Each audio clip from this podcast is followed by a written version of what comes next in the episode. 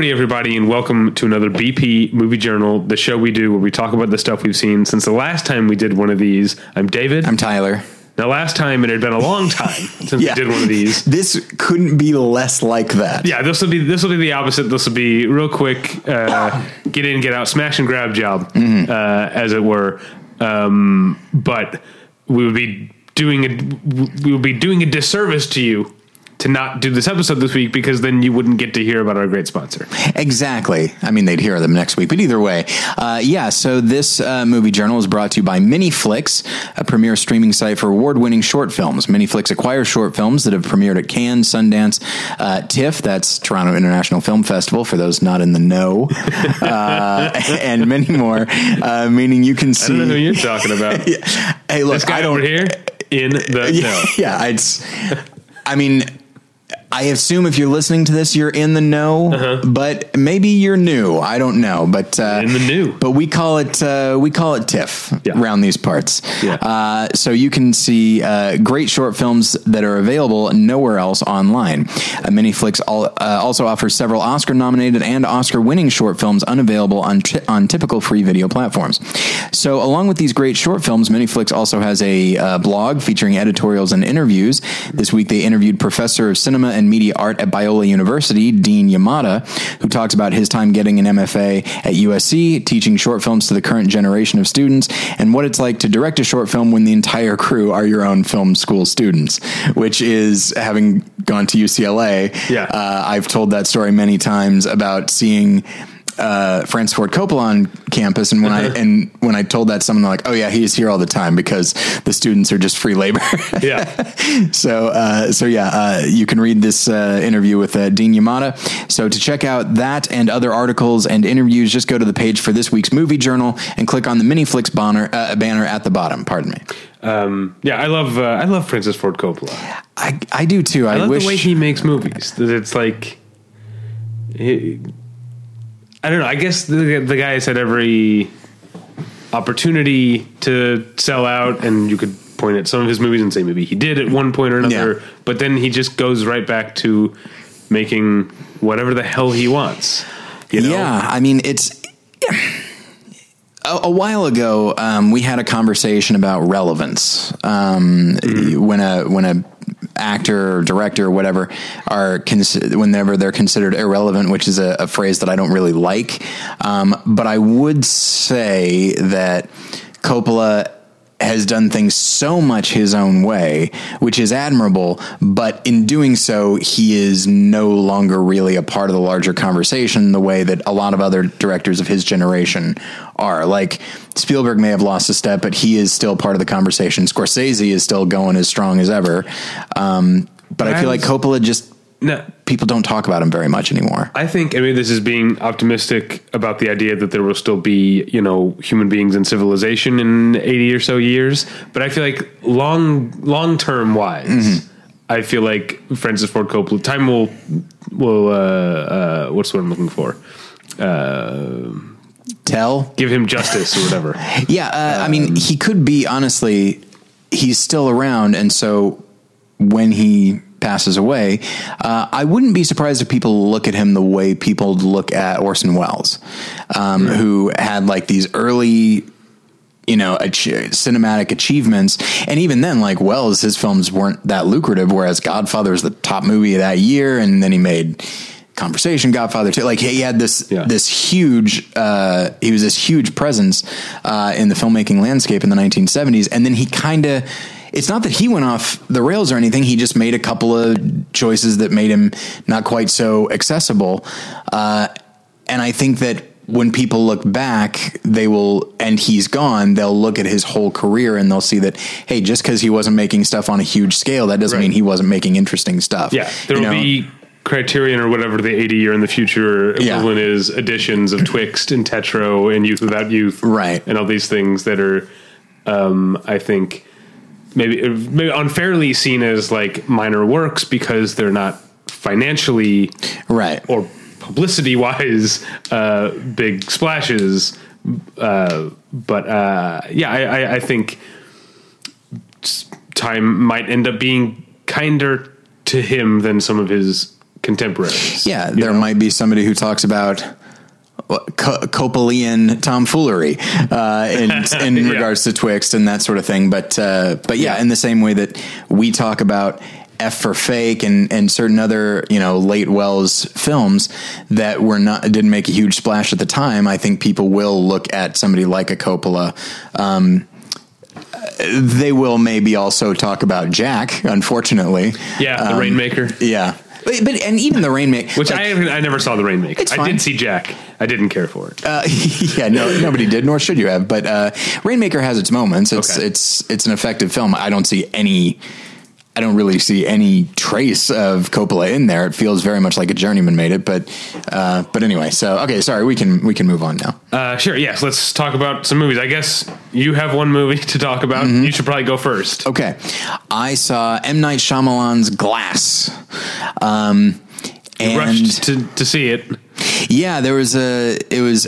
Did we get notification at the last minute, or did somebody drop out, or No, what? I had to. I don't understand. Like, I don't know. Usually, Universal is like the old reliable, and I felt like, why am I having to hound Universal for a press screening invite? They didn't get back to me until the day of the screening, but I'm glad they got back to me. Thank you, Universal. I hope it was just an oversight, and this isn't going to be the way it goes going forward. Yeah. Universal has been like it was like one of the first. Universal and Disney were like the first studios to be like Battleship Retention. You're in. You're on the list, and Absolutely. I've like never really had to uh, chase them uh, for stuff.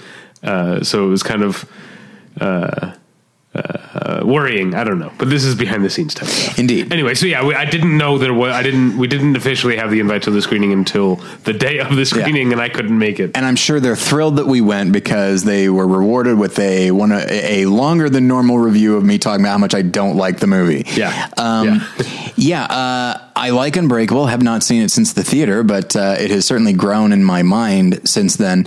And I appreciated Split in a lot of ways. It is a little bit schlocky and more than a little bit exploitative. Um, exploitative. I don't know why I said exploitative. Um, and so I was looking forward to Glass and it's if you read my review the first two paragraphs are spent talking about how words don't don't do justice to the kind of intangible bad that glass is. Um, you can point to the individual things that don't work, but that doesn't feel right. Like in the way that there are some movies that are just marvelous, and in that way, to point out any one thing about them, even if you're going down a list, to choose one thing first it feels Yeah. wrong Almost because diminishes it, yeah. because it's it's this complete thing, and that's how glass feels to me, but Yes. in the other direction. Yeah, Um, some of my least favorite reviews that I've ever written are for movies that I loved because I felt like Yeah. to try and talk about. I still like the um, the movie Certain Women, which is one of my that is Mm-hmm. one of my favorite favorite movies of the last five years or so. I cringe at my review of it.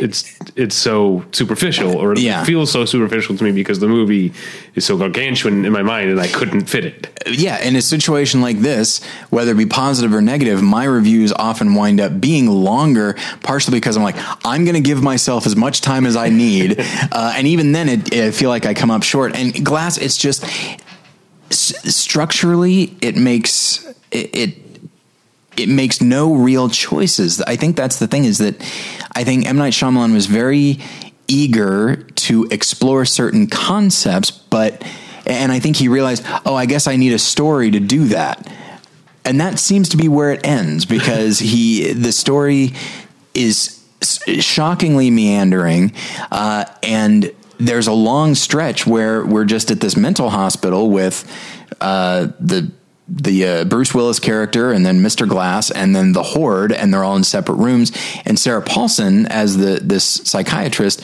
she is the one connecting all of them and she's the one doing most of the talking which is not a bad thing because Sarah Paulson's a great actress but her character is almost just is mostly just an exposition machine um, and and that's the thing is Mr. Glass is under heavy he's heavily sedated so he's not even talking uh, the bruce willis character he's very like tight-lipped and isn't really saying anything and bruce willis is putting zero effort into his That's I was going to ask: Is this did this movie wake Bruce Willis up? You'd think so, but no, not at all. Too bad. Um, I was hoping that it would.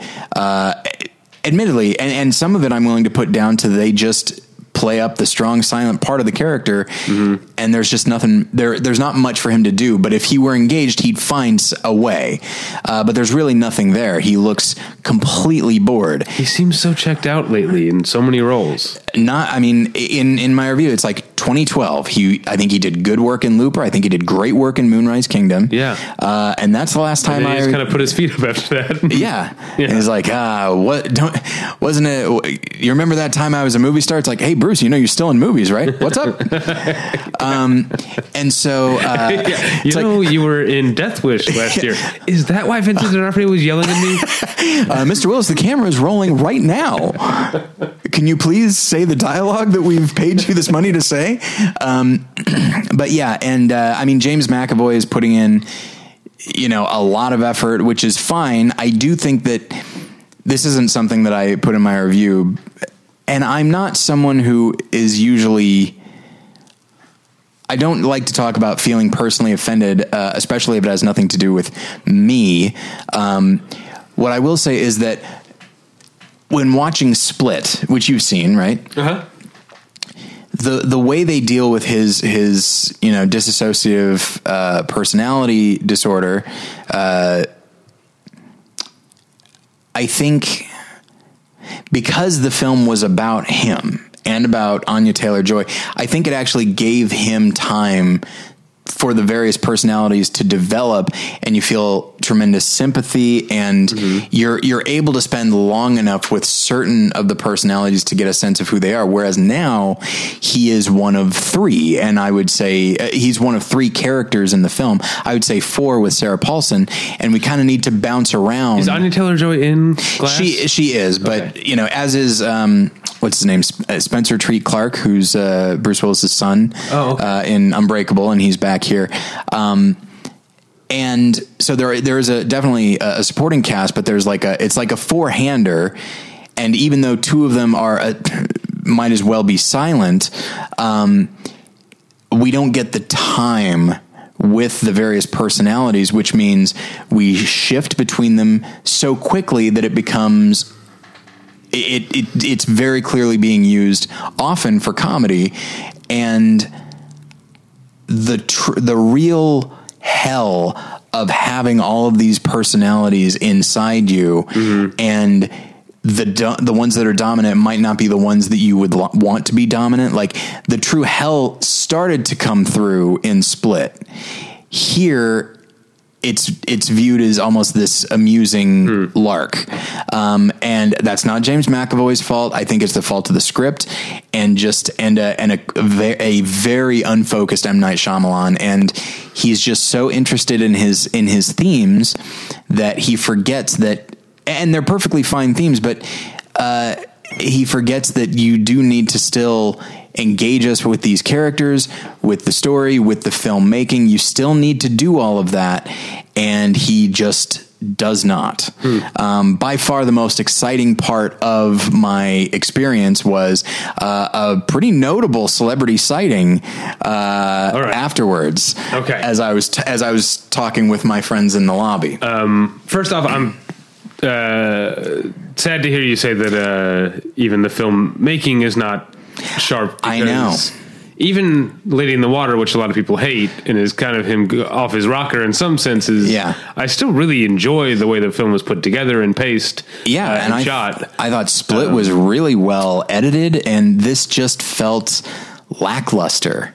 Okay, so celebrity sighting. Yeah. you're at the ArcLight Hollywood. That's right. as I recall. There were a few celebrity sightings. This one was okay. I'll tell you the f- the first two Okay, all right. to give you an, a sense of okay. One of them I don't remember the name of the actor, but he was the the politician brother in Heroes. Okay, The guy I who could fly. him. Uh, Adrian Pasdar. That sounds right to me. Yeah. Yes. So I saw him. Then I saw Gary Sinise. oh wow. So here's the thing: if I had not seen this other guy, Gary Sinise is the one you'd be guessing right now. Okay, well, so this keep this in you said mind. guy. Okay, so Sorry. Okay, there we go. Uh, guy, um, actor, No. musician. Yes. Has this person acted? A, a little, like as himself. Okay. Uh, Paul Simon, No. Elton John. No. Am I getting closer with Elton John? Yes. Is he British? Yes. Is he a white man? Yes. Is he John Lydon? Johnny Rotten? No. Oh, no. Is he still making music? Yes. Is he older than us? Oh, yes. Okay, so he's an elder statesman, you'd yeah, say? I'd say so. Bryan Ferry? No. Um, You were right there with Elton John. Like you're you're getting real close. really? Yeah. Close. Uh, Roger Waters? No, you're okay. You're you're at you're at about at, you're at that level. No, maybe one. You know what? Maybe one step down. Okay. From So Elton is this guy John. a solo artist or a member of a band? What do I know him most from? I would say solo artist, but his band does have a name. Is it like this something the his name band? It's his name and the something Okay. Like Jesse and the Rippers. Right.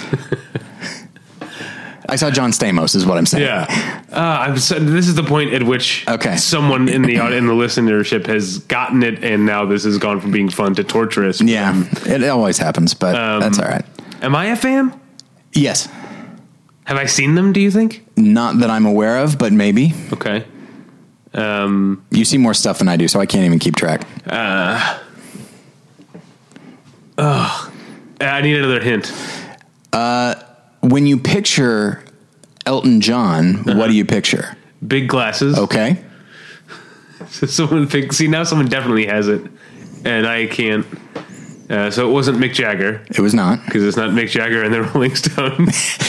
Although kind of it is, you know. um, was he wearing the, a big? Was he wearing big glasses when you saw him? Yes, Oh, Elvis Costello. That's correct. Oh, that's a good one. that's Yeah. a, that was exciting, right? Like he is a that's a good one. he's Yeah. an iconoclast.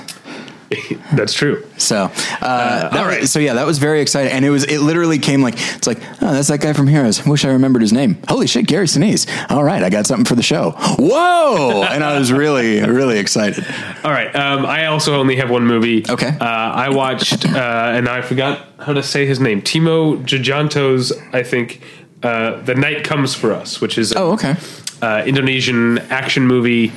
Um, I know this guy's work as a horror-ish director from anthology films such as ABC's of Death and uh, more notably VHS 2, where he, along with Gareth Evans of The Raid, co-directed the best uh, segment of VHS 2. Um, the Night Comes for Us is not a horror. It's very much more an action movie than a horror movie, except it has, it definitely has horror level, beyond horror level gore. It's one of the goriest action movies I've ever seen. Okay. Um, like it's, I mean, I, I see plenty of movies. I've seen some crazy stuff before. This movie, uh, there were times that I was like looking over at my dog, like, "Are you seeing this? this is fucked up." Um, in fact, it went like I started watching it, and my wife was like kind of around, like not watching, but like on the computer or walking back and forth. And at one point, uh, I, well, this will a little bit. My wife mostly, especially when it's just the two of us, calls me Davy. That's like a pet name. So she like looked up for her phone and she went, "Damn, Davy!"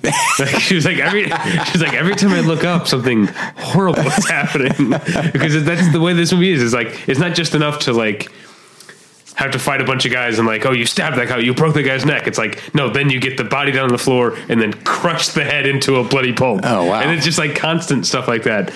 Um, unfortunately, I do think that that kind of takes over. Like the, Sure. I mean, the, the plot is very boilerplate stuff. It's just a uh, a guy who works for uh, organized crime and is tasked with leading a team to massacre an entire fishing village because they're they're skimming from the drug trade that's like being gone through this fish, fishing village, and then uh, he can't bring himself to kill this one little girl, and so he kills his compatriots, and then the rest of the organized crime are all like, "Get this guy!" So it's just wave after wave of guys Yeah. coming at him, um, including, uh, and I guess this is the the emotional crux of the movie, including one of his friends, uh, is now like heads up another group in the in the organization and is coming after. Them. Anyway, um, and I don't mind that it's a a boilerplate action movie type story. Like a lot, you know, the raid is just you know make Oh, it to yeah. the top of this building, but Yeah. it's like, um, but I do think when you're at over two hours long as this is, Whew. and um, I, I, I felt like the inventiveness of the gore mostly ran out pretty quickly. Although there are some things later in the movie. Um, the last couple fights, like the last big fight between the guy and his friend. Spoiler, that's what it comes down to. That's not gonna. That's kind of what you're uh, waiting for. And then the previous fight, which is a three-way fight between three lady henchmen, are awesome fights. But so much of it is just one guy against a group of guys who, in old timey action movie tradition, attack him one or maybe two at a time. Yeah. So it's like you're seeing these wide shots, and there's just a guy standing in the back with a machete. like, why aren't you? He's just go. He's got two guys on him. You can totally kill him right now. Yeah. Uh, but he's waiting his turn. I know that's like a. Uh, some of that is just like you know grain of salt or whatever, but um, I felt that a lot of the fights were really samey and it kind of drags for um, especially once you get around the 90 minute mark. But then the last 20 25 minutes really do pick up again.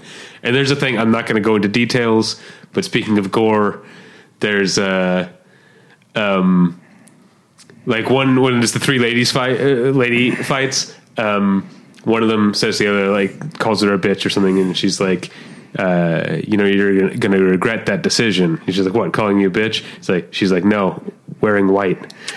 and then there's a, again, not going to go into details, but there's a steel garret and a uh, window air conditioning unit that come into play that turn into a very, very bloody end for one of these people. And Yeah. yeah, the white, the, the white shirt turns pure red. Of course. Um, and that's, I really, I, In, I- in uh, Peter Greenaway fashion. It's like she walked into another yeah, room. Yeah. Um, I I really enjoyed the inventiveness and the sort of holy fuck gore of the last half hour of it uh, of the movie or so.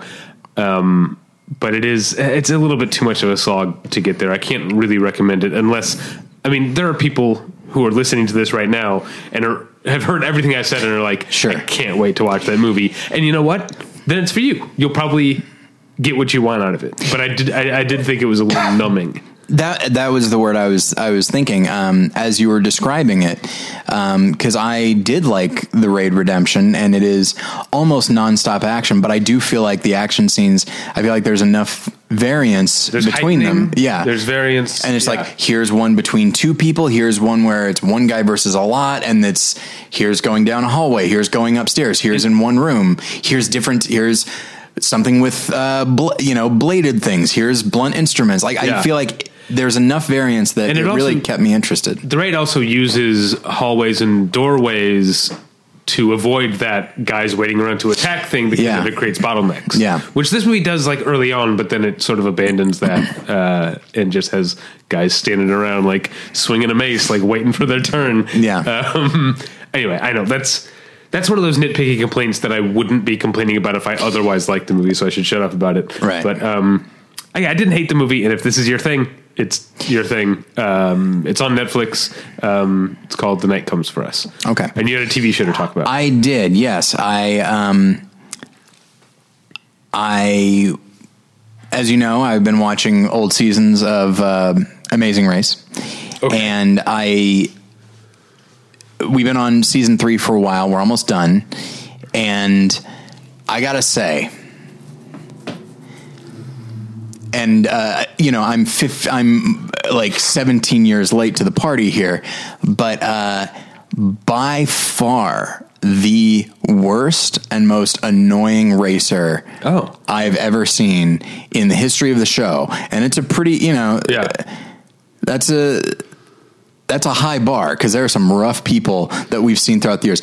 This woman, Flo, is, I mean, Jen and I were just f- flabbergasted by this horrendous woman, um, and it's it's her and her friend Zach. uh, and the the whole thing is that they've been friends for years, and there's always been a slight romantic spark there, but as one but when one would be available, the other would be in a relationship. So now they're neither of them are together. Uh, neither of them are with anybody, and so they are now going to um, try this out and see if they're interested. Uh, but then, like along the way, she becomes much more romantically interested in one of the other racers. So she winds up spending time with them and leaving this guy Zach. I'm not talking about like friend zone stuff, but at the very least, you know, you you you leave with the person that brung you, uh, and and he. There, there are literally moments uh, where they they all have to drive their rental cars onto a train, and then the train uh, transports the cars. And so there's a moment where you see Zach sitting alone in his car because Flo is hanging out in the car of this other team because this is the guy she's attracted to. Okay. That in itself, I'd say not super nice. But it's not the end of the world. Yeah, But yeah. the rest of the time, he does all the challenges. She, uh, and then on those rare occasions where she has to do something, she cannot do it. Cries, yells at him, uh, and then just and is constantly berating him for uh, for like not even actually going in the wrong direction, but going in what she at the t- at the moment perceives as the wrong direction, which incidentally is not. Uh, he is quite possibly the most competent racer I've ever seen, um, and um, and yeah. I mean, I've definitely seen people like that on the show before who don't want to carry their weight on the team. and uh, I- but know? Uh, and also like and she after a certain point when they are they're in like the top three and she wants to quit because she's so tired and this race is so hard. And then she's like she goes i don't work all night and all day to do this. And he's just sitting there not saying you're not working. Yeah. you're staying awake which i guess is a big win for you. Uh, but i'm doing all the work. Uh, i mean it is like jen I, i'm talking about the, the whinier parts but she like she yells at him so much other teams have said hey don't yell at him. Um, it's it's enough that like Jen said she's like this woman is a is the worst and like an absolute bully. And and it's it feels very much like even though they're just friends it feels like an abusive relationship where he just absorbs. And I don't know if he internalizes but he's just I mean the patience and it, okay they win I was going to say I just now looked them up to see if I knew who they were and spoiled it for myself. Yeah. but I didn't want to say for you because I didn't know if you'd Yeah, no, it or no. not. They win, and uh, so which means you're seeing her the whole season. Yeah. And it's interesting for the first half of the season, she's not great, but she's fluent in a number of languages. Okay. And so it's like, all right, she's helping there. All right. And then she gets out of her element. And from then on, she is an absolute horror show of a human being. And it is infuriating that I, I bet they still split it 50 50. Like, and I'm sure in her mind, I can't speak to what it is now, but I'm sure in her mind, she's like, she goes, absolutely 50 50. I did my part. Like, because on top of everything else, she was also extremely delusional. Yeah, and I know the I know the race is stressful and it can bring out bad things, but the thing I always I always wonder about people who seem so unself aware on the Amazing Race or other reality shows. Yeah. let's say the Amazing Race is do they then when it airs are they online? Are they seeing the comments? Are they realizing? Because do you remember that? The, the couple who were two doctors and the guy was so oh yeah, condescending to Yeah. his wife absolutely. Um, and started out because I think that was we were doing movie journals at that time. I think and we were talking about he started out as a team we liked. Yeah. because he was like, guys, let's make sure to take in the scenery. Like, let's Yeah. we're traveling. And I was like, oh, I always wanted people to be like that. But as the season went, went on, and Yeah. we learned that she. They're married now, but they met when he was her teacher. Yeah. that dynamic clearly never went away. Right.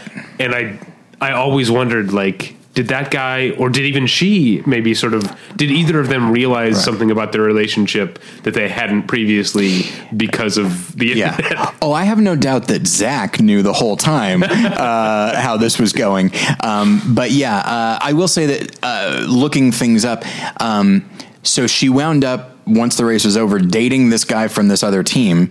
Uh, when At least it wasn't a waste, I guess. they're not dating anymore, um, but uh, I mean, it was a waste. what was that? Doesn't mean it that's true. waste. Yeah. Uh, and then actually the uh, the show invited the two of them to come back, not Oh. not this guy who was. It was him and his twin brother. So, like, not the twin brother and not Zach. The show invited the two of them since they were a couple. And Flo said no for two reasons. She said, the race brings out the worst in me. So good for her for realizing Yeah. that. And she also said, she goes, it would not feel right doing it, coming back without Zach. Now, because he did all the work. because he did all the work. like I, my first thought was like, is like, no, no, no. That is who I came. I did this bef- with before. Like, there's there's a good way to interpret this, and that's not how I interpreted it.